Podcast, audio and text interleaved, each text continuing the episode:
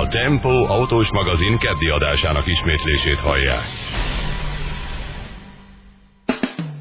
Köszöntöm hallgatóinkat, Istenes László vagyok, önök az Inforádió autós magazinját hallják, amiben a mai szűk fél órában két témáról beszélgetünk majd. Az első témánk a Citroen új luxusautója, a C6-os, amely a nagy erdőket idézi, nem csak formájával, de hangulatában is, és amelybe a franciák belepakoltak mindent, amit ma lehet egy autóba. A hírek után műsorunk második felében a Fiat nagyreményű újdonságáról, az új puntóról lesz szó, amelynek eredményességétől sok minden, és sok mindenkinek az állása is függ az olasz márkánál. A Fiat történetének talán legnehezebb időszakát éli napjaink, új puntó karrierje mindenképpen vízválasztó lesz. Ezek lesznek tehát ma, azonnal kezd előtte azonban két friss hír az autós világból. Egy Németországban végzett piackutatás során 1674 autóst kérdeztek meg telefonon. Az embereknek arra kellett választ adniuk, hogy milyen autót is vennének, ha lenne elég pénzük, és csak választaniuk kellene.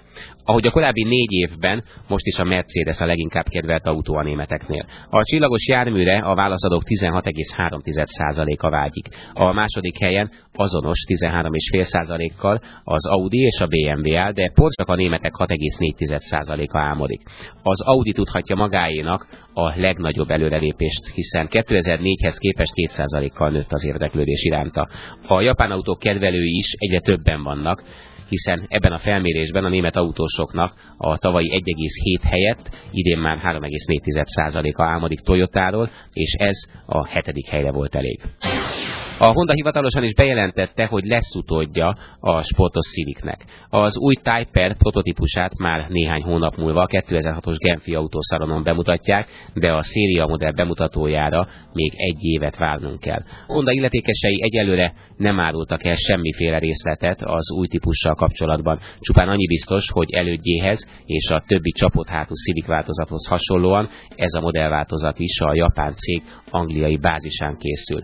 Az előző generáció elsősorban Nagy-Britániában volt sikeres, és ezt jelzik az eladási adatok is, hiszen az elkészült 35 ezer autóból 18 ezer a Szigetországban kelt el.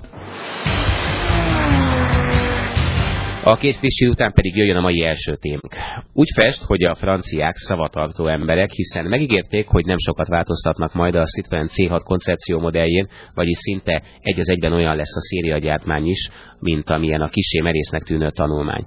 Szóval tényleg megcsinálták, és tényleg úgy, ahogy ígérték. A széria C6-os merész, meghökkentő, szép, különleges dizájnos, és még sorolhatnám, de inkább nem. Majd úgyis eldönti mindenki maga, hogy milyen, de ami talán már egy kicsit objektívabb, az az, hogy technikailag nagyon sokat hoz a legnagyobb Citroen. Hogy talán a legfontosabbat mondjam, az újdonság túl van az első törésteszten, és a gyáriak megelégedésére öt csillagot kapott a belső biztonságosságára, és négyet a gyalogos védelemre. Ám a franciák jog lehetnek büszkék ez utóbbi négyre, ugyanis ez az eredmény a jelenlegi legjobb a világon. Vendégem a stúdióban Földvári András, az Autó 2 magazin újságírója. András, azon gondolkodtunk itt az adás előtt, hogy hány éve nincs a Citroennek nagy autója, és számogatás nélkül is érezzük, hogy sok-sok éve nincs. Az x volt ugyebár az utolsó. Ö, tulajdonképpen a C6-os egy luxusautó, vagy csak a Citroen legnagyobb autója? A legnagyobb autó, amit luxusautónak szánnak, és annak megfelelően alakították is ki. Ez egy kifejezetten presztis adó autó, részben annak, aki megvásárolja, de részben a Citroennek magának is, amelyik a múltjának legszebb pillanataihoz nyúlt vissza. A DS-t idézi, az 1955 és 75 között káprázhatta el a világot, valami hasonló szeretnének most az utóddal is. Meg hát szeretnének ők ezzel az autóval nagyon komoly siker elérni is, belepakoltak mindent, amit ma az autó technika kínál. Szerinted mi a legizgalmasabb ebben az autóban? Sok izgalmas van benne. A műszaki tartalmában talán a hidropneumatikus rugózáshoz való visszaizgalmasabb. Pont az előbb említett DS teremtette meg ennek a mítoszát, és most a időközben eltelt ha az alaptól veszük fél évszázad eh, technikai fejlődése, elektronikus eh, fejlődése, ugyanezt hozta vissza természetesen egy magasabb színvonalon, de említhetjük a formatervét is. Egy különleges autó annyiban, hogy a Peugeot Citroën közös pazúlemezein áll, tehát ezt a Peugeotban a 407-es Coupé, Citroënben a C5-ös hordozza ugyanezeket a műszaki alapelemeket, és erre kellett tervezni egy merőben új autó. A mai technológiával természetesen ez nagy rugalmasságot jelent az autó műszaki felépítésében is, a dizájnban pedig abszolút nagy lehetőségeket. A formatervező egy fiatal ember, akinek ez volt élete legnagyobb kihívása eddig, nagyon büszke volt erre, hiszen a luxus osztályban autót tervezni az az autótervezésben csúcsnak számít, és különösen nehéz feladatnak, hiszen ez az a kategória, ahol a legjobban kell hagyományhoz hűnek lenni, a legkevésbé engedheti meg magának az autó tervezője a formai újdonságokat. Térjük rá az újdonságokra. Jó, hát először is, ami a legszembetűnőbb kívülről is, főleg, hogyha az autó halad, ez a bizonyos szárny, ami egy luxus autóban azt gondolom, hogy meghökkentő, és mindenképpen újdonság. Hogy működik ez? A szárny nem is látszik, hiszen csak egy bizonyos sebesség elérésekor jön elő, de igen feltűnő a szárny fölötti terület, a, a csomagtartó hátsó része, ami mögött homorú a hátsó szélvédő. Ez részben formai megoldás, részben egyszerűen szükség volt rá, hogy a tartó kinyitható legyen, hiszen nem nagyon lett volna más területre. Valamilyen módon a kupé és a négy ajtós keresztezése az a hátsó kialakítás, emiatt kellett ezt a különleges és valóban egyedi megoldást találni. Egyébként a hagyományos és a újszerű megoldásoknak igazi keveréke ez. A hagyományos leginkább az autónak az arányaiban figyelhető meg. A luxus osztályban különösen látható, hogy nagyon szigorú előírásai vagy megszokásai vannak mondjuk a utastér, a motor és a csomagtér arányainak, ezt hülyen követi az autó, azon kívül, vagy ezen belül pedig rendkívül sok egyedi megoldást tartalmaz. Ami a műszakilag talán még érdekes lehet, vagy vezetőnek érdekes lehet, ez az úgynevezett head-up display, ami vezetéskor a szélvédőre vetíti a vezetés legfontosabb adatait. Ma a legfontosabb adatnak a sebesség számít, különösen Franciaországban, ahol a legnagyobb piacát remélik ennek az autónak, és ahol a legnagyobb az egy főre vagy egy kilométerre vetített trafipaxok száma. A autó egyébként erre a head-up displayre, tehát a, a szélvédőre nem csak a sebességértékét vetít, hanem előre jelzi a GPS által kínált útvonalnak azokat a várható jeleit is, tehát a jobbra kell majd eltérni, vagy balra kell eltérni, amire jó előre felkészülni a vezetőnek, és zseniális az, hogy a szemét le kell venni az útról, és mindezeket az információkat látja.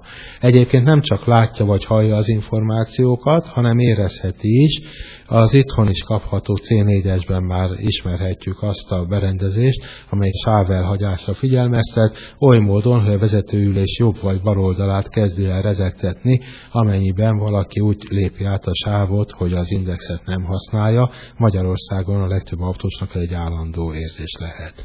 Andrés, ez egy sofőrös autó, ugye? Az gyorsan szögezzük le.